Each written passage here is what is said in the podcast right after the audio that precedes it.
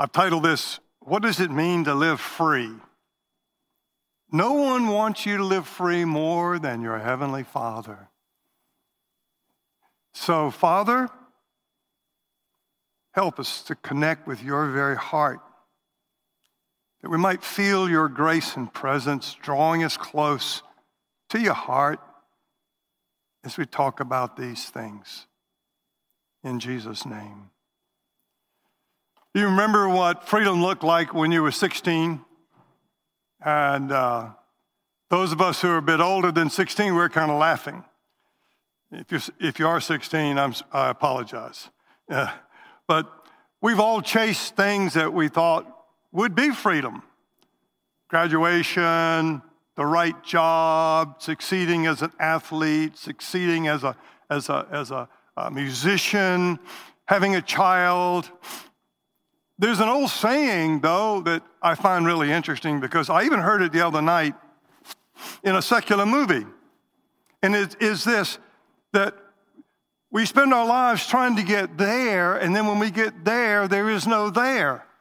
I heard that in a, in a movie this week. exactly. God designed us for freedom. Every part of your mind, your body, your spirit, your relationships. It really hinges on living in the freedom that Christ has come to bring. And we'll be unpacking that. When we're not living in his freedom, it's the darndest thing. Nothing works the way it's supposed to. And yeah, and so he sent his son to do four things for us to model freedom so we would know what it really is, and then to pay for it so that we could really have it and share it. And then to introduce us to it, that's called being born again. And then where we are today is enabling you to live in freedom every day. Every day. That's where we are today. So I would clearly say that I'm a freedom addict. And, and, and why is that? How is that? And it's because I'm a student. I'm a student of Jesus Christ. And every disciple, every follower of Christ, we are learners. And so we're learning even more today. Uh, one of the things about being a freedom addict is that, man, when you lose it, when you lose that peace, when you sense, uh oh, you want to stop and do something.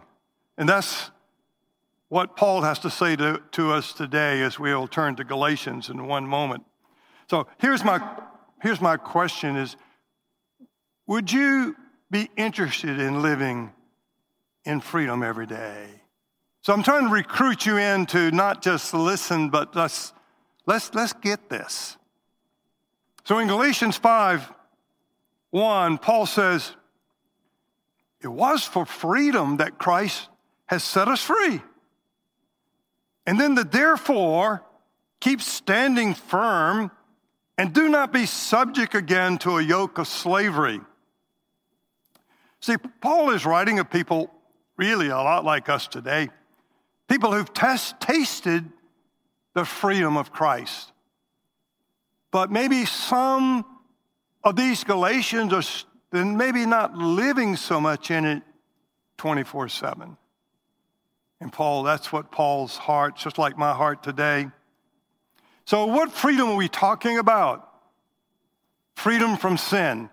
The angel said to Joseph, You shall call his name Jesus, for he will save his people from their sins. And not just in our sins, He does save us in our sins, but then He starts a process of saving us from, from that stuff. And the interesting thing is, the things that make life messy, not work well, the Bible calls sin, which we're going to go, get specifics here in just a minute. So, you and I have tasted the freedom, the joy of being set free from guilt, from shame, tasting his love. But Jesus is so serious about setting you, me, free from my sins. I mean, actually setting me free. I, I think, well, he is, he's more free, he's more serious about that than I, than I am. Uh, so, Paul, uh, Galatians 3.1, Paul says, uh, of a verse I know so well, I've often put my own name in it. Paul says, Oh, foolish Galatians. Oh, foolish Galatians, who has bewitched you before whose eyes Jesus was publicly portrayed as crucified, having begun in the, in the spirit? Or you think you're going to make any progress in the flesh, in your own strength? Many times I've cried out, Oh, Father, foolish Jerry, because he wants us to live in this precious freedom. So, a verse that I love a lot, use a lot taste and see that the Lord is good. And not just know about the Lord is good, but taste it. Taste it. Experience his freedom. Then you want to live in it. So, what is his freedom? What is his goodness? What does it taste like? And so I remember the night that Nan and I came to Father through Jesus. We'd already been married for three years. And a lot of things happened that night. But I remember so well the experience of his safety. It's like, he's got me. The one who's in charge of the whole world, he, he's got me. And that, that's 54 years ago. And that's still imprinted on me. I'm safe. He's got me. His peace, His joy. And somebody would say, well, I mean, other people have joy and peace and safety. Yeah.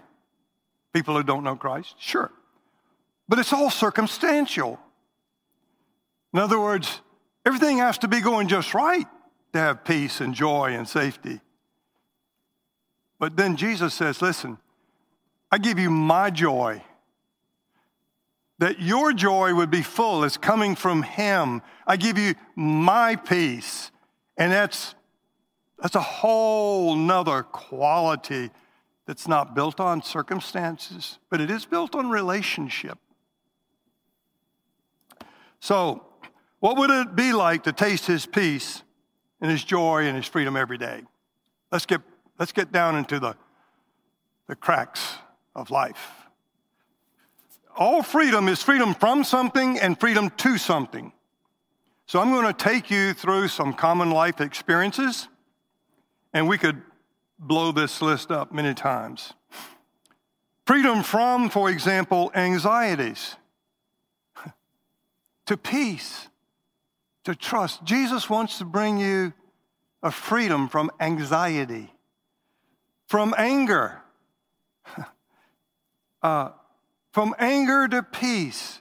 And we're going to talk about how do you make this transition in just a moment. But that's the reason I think we don't always stay in freedom is that we're not really cognizant of these pieces of life where I need that right now. From fear to faith, from frustration to peace, Oh man, this is powerful. From resentment to rest. yes. Um, from impatience to humility. That one really speaks a lot to me because I'm not naturally given as a patient person. Um, and so, Father has taught me, He says, Listen, Jerry, every time you feel impatient, I want you to humble yourself under the circumstances. And that has become so real, so practical. I mean, I'm, I'm, I'm living in that. From control, from trying to control people, life, situations. Oh, that's a big one. To submission, to trust, to faith. from sexual lust to cleanness. Oh, how light in your spirit to feel I'm, I'm clean. It's such, it's delicious. From unforgiveness to love. I've lived that out. I am living that out. To love, to forgive, and then to love. From stubbornness to surrender. From drivenness to rest. I'm working with a certain leader whose wife, precious lady, I mean, so talented, such a great lady, but working 80 hours a week to try to be everybody, everything for everybody. And I was at a meal with them and I said, This, this lady, precious lady, is she's being driven. No, no, no. I want to bring you into rest. God can accomplish more with us when we are at rest in Him, believe it or not. Complaining, from complaining to gratitude, from guilt to peace, from shame to approval, from confusion to, to, to clarity, from torment. Some people really know exactly what that is to peace. From irritation, again, to humility, from lies. Satan is a liar. And, and, and we find that we accumulate things that we don't really, not out aware of, lies. And the Spirit of God is called the Spirit of truth, bringing us into freedom. From self absorption to caring about others to love, from revenge to love, from disappointment to surrender, from grief to comfort. In other words, God's wanting to meet us in every situation that we are experiencing in life from depression to joy, from arrogance to humility. Oh, so powerful, so powerful. From greed to generosity, from envy to contentment, from having to win, from having to be right. Oh, what a freedom that is to love. From bad habits to change, from condemnation to approval, from discouragement to hope, from addictions to freedom, from self pity to humility. Now, look at the right column. Look at all the twos. God is saying, listen, I want to give you trust and rest and peace and faith and, and, and more peace and rest and humility and submission and cleanness and love and, and, and, and surrender and rest and gratitude and peace. And, and it re- repeats itself. Freedom. For, for this freedom, Christ has set us free. So I you're asking now, well, does this really work? Are you serious, Jerry? And, and I say, absolutely. But the first thing I would say is, you really need to pay attention to what's going on. I, I have a little uh, exercise I give people I work with called processing your emotions. So here, here's an example. Let's say Bob has betrayed me and hurt me deeply, and now I'm burning up with indignation and anger, and, and he doesn't get it at all. How am I to go free? I use first John 1, 1 7. If we, if it, like I apply it to myself, if I, Jerry, if you're walking in the light as he's in the light, he says, then I can have koinonia, I can have real fellowship with this man who has become an enemy. He may not love me back, he may not be free, but I can be free. The only person who can block my freedom is me. I can, I can be free. I, I, can, I can forgive and love and care about this man where he is. And then the blood of Jesus cleanses me from all my sin. I can live in that freedom. And I've had that experience so many times. Here's the thing love keeps no record of wrongs. Do you keep a record? Well, I remember this. I remember that when he, she said, did. No, love just, I love this verse. it's so free. No, love keeps no record of wrongs. Um, in Hebrews 4, another one of my favorites, it says that the people that God loves, He corrects. So you never have to be afraid. He's never going to condemn you. The people He loves, He shines a light. He shows me a bad attitude, a bad word. and, and that's a lifestyle. C.S. Lewis said in his Mere Christianity, and it's not an exact quote, but it's the idea. And it's, it's, it's basically uh, you can't do it. It's got to be Christ in you. and so, one of the things I've learned is I never try to fix myself. I'm driving down the road and I'm so maybe frustrated, and I used to sometimes, you know, in my own car, you idiot and God really told me that that was, that was not in his game plan. That's not freedom. so, but I don't try to fix myself. I immediately say, Oh, you're right. So I'm paying attention to what's going on. That's a critical part of living in freedom. I need to switch gears from relying on myself to relying on Christ. He is my freedom. And then the scripture says, I, I am the vine, you're the branch. He who abides in me and I abide in him, he bears much fruit. For apart from me, you can do nothing. Now, stop right there. If I could help the church, people who love God, say, people who go into heaven, who know for sure that they love Him. But when we rely on ourselves to improve ourselves, I'm trying to do that apart from Christ, and it doesn't work. So, part of freedom is not trying to fix yourself, but really paying attention, bringing Jesus into it right in the, right in the moment. You see, we're on a journey, and we're learning. We're learning to live in freedom. And that's why Paul says, for freedom, he set you free, but keep standing firm in the freedom. Live into it. Otherwise, we're going to experience some slavery, some bondage, some entanglement. So, the way you do that, let's say you suddenly become aware that you're not in a good space.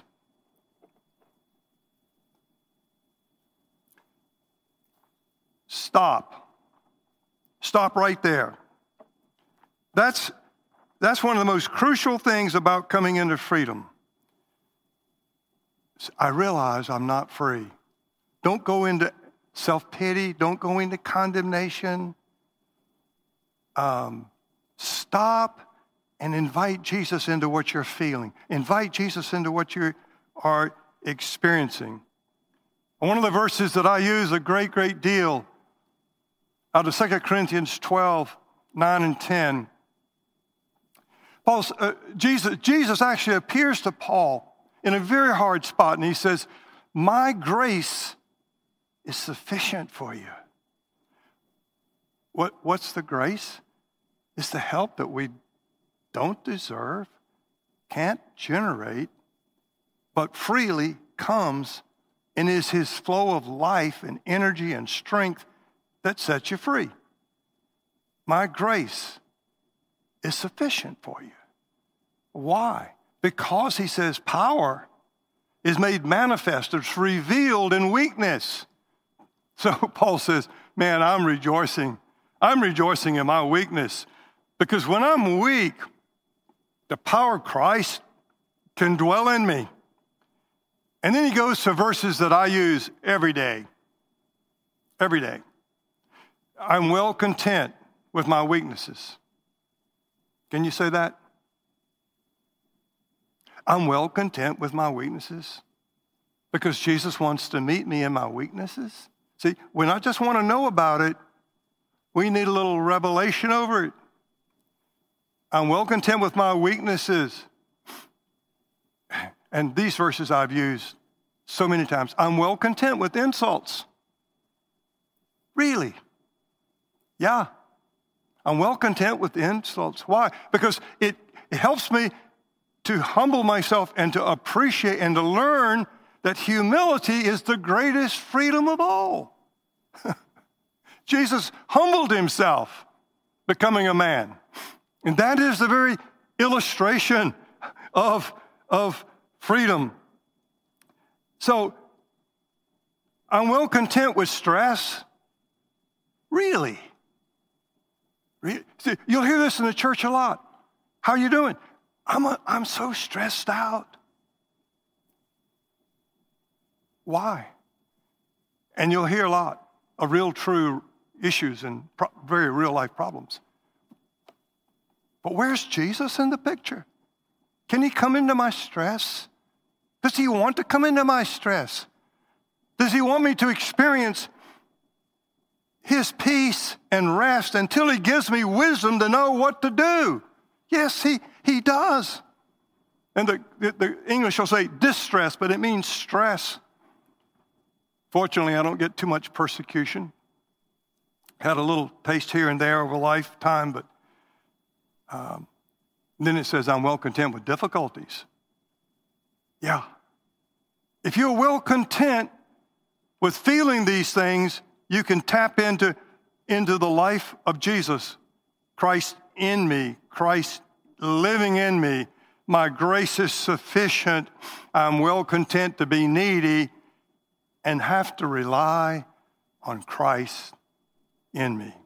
Oh, such freedom. So you, when you see yourself, find yourself in a situation, you're in a space that's not, not good. What are you going to do? You're going to stop. You're going to invite Christ into it. Sometimes I put my hand over my heart and say, Christ is living in me, and I'm in you. And Lord, here's, here's my frustration, here's my anger, here's my resentment. Come right now. Come, I receive you, your life, your flow. I've been crucified with you, Lord. And I quote those verses. Um, I teach a lot of the guys that I mentor. I ask them questions like, What verses are swimming in your bloodstream? Meaning by that, if I'm going to live in freedom,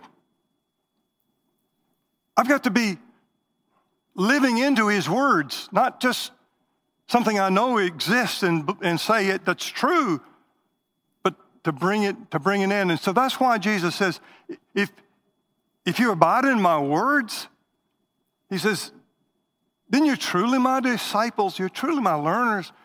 And he says, and my words will set you free.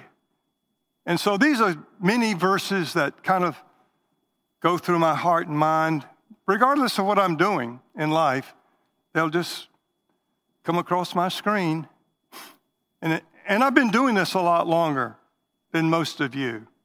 Um, and it's a journey.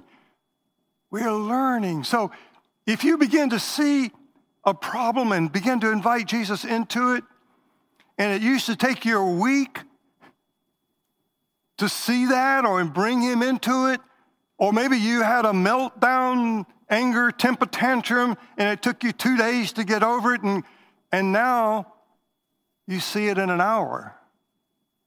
And now you see it in five minutes. So that's part of the journey. You're moving more and more into freedom. For, for freedom, Christ has set us free. Just keep standing in that freedom. That's the journey. And that's why He's your shepherd, leading you into it. So, this is a way of life. It's taken me a long time to learn these very simple things. I mean, I, believed all this 40 years ago. but it's a lot more experience now. It's, not, it's a lot more everyday freedom and liberty. And I've learned something that I should have learned long ago. And, and we all know it. It all comes down to love. the greatest commandments to love Father with everything in me. But there's a commandment that goes with that, which is to love people regardless of how they behave. Now, you know, we don't have to approve of how they behave, but we can care deeply about them and let God give us love. And that is our freedom. Another aspect of his freedom that is more and more real to me is that the will of God is my good. And Jesus taught us that in the Lord's Prayer Father, your will on earth, the way your will is in heaven. Why? In heaven, everything's about love and everything's about the, the, the, the, the, the will of God. Ultimate freedom. That's the freedom that He wants you and me to live in. So for Nan and myself, our first priority every day, um, I've already had coffee, but pretty far up on the list is time with Father, my wife and I together. Um, I confess my sins to her, to God, in her presence every day, and we experience being loved afresh, ref- refreshed in our inner spirit man. We journal, we share. Because if you're going to live in freedom, I've got to be soaking up His love, His love for me. I can't love others if I'm not receiving it. And so the first chapter in my new book is called Letting God Father You letting God father you. He is, after all, the ultimate father. He wants very much to spend time with you, nurturing you, loving on you, showing you things, walking with you. This is the freedom that He gives. And so, my prayer for you this morning is that you'll feel the Father's heart just drawing you in, just saying, I'll teach you. You don't have to be smart. Honestly, you don't have to be good. You just have to be teachable because He's the greatest teacher. And He loves you, loves you, loves you.